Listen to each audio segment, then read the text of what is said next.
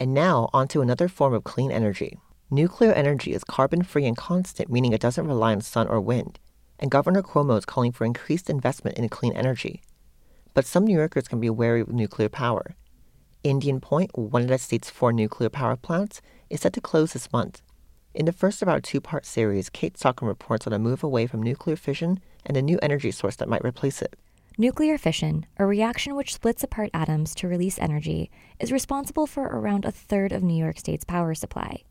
But fission plants are closing after years of being priced out by cheaper options like natural gas and tax incentives for renewables like wind and solar.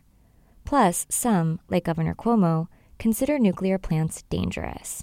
We'll take bold steps to make us safer. New York City sits 30 miles from a ticking time bomb the Indian Point nuclear power plant. But while nuclear fission is on its way out, fusion may be on its way in. Tyler Ellis is a scientific advisor to a fusion development company. He says fusion, as the name suggests, involves combining atoms rather than splitting them. It creates more energy than the sources which have priced out fission. If you were to uh, to burn a methane atom, which you know natural gas, or just kind of a small carbon atom of coal, uh, it releases two electron volts worth of energy. For reference, a trillion electron volts is about the kinetic energy of a flying mosquito. Now, if you fuse two hydrogen atoms together, it releases 14.7 million electron volts worth of energy. That's a huge difference in energy density. And in carbon emission nuclear energy doesn't produce greenhouse gases. And unlike fission, fusion uses hydrogen instead of uranium or plutonium. So the waste from a fusion reaction is much less dangerous. Some of it is just helium, the stuff we use to fill balloons and make our voices sound like this. The atoms that fuel fusion reactions can be pulled from most water sources, including the ocean. Um, so, what that means is that a very small amount of water uh, can actually provide energy, you know, for a whole family for their entire lives. I mean, it's it's essentially kind of the opportunity for limitless energy.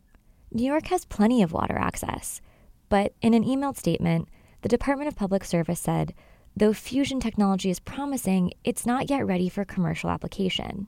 But it's close. Richard Hawryluk is with the Princeton Plasma Physics Lab. He's also chair of a committee working to bring fusion to the U.S. power grid for the Department of Energy. Uh, we have produced power from fusion. We produced 10 million watts of fusion power for a little less than a second uh, back in the mid 90s. For the record, Hawryluk says he and his fellow scientists know consumers want power for more than a second. You really want it for days at a time. And so we addressed how do you solve the technical issues, the scientific issues, regulatory issues such that you can actually build a pilot plant. Hawryluk believes a plant is possible in the next two decades, but it could happen sooner. The U.S. is one of 35 countries working together on ITER, an industrial scale fusion reactor. Laban Coblentz is with ITER. It is a strange exercise in science diplomacy. It's one of those rare opportunities where science converges in the hope of building a legacy for our for our future. But it won't just take science, it'll take politicians too, like whoever New York's governor may be in 2040. Kate Stockham, Columbia Radio News. Next week, in part two of our series, Kate will report on regulations facing fusion in New York.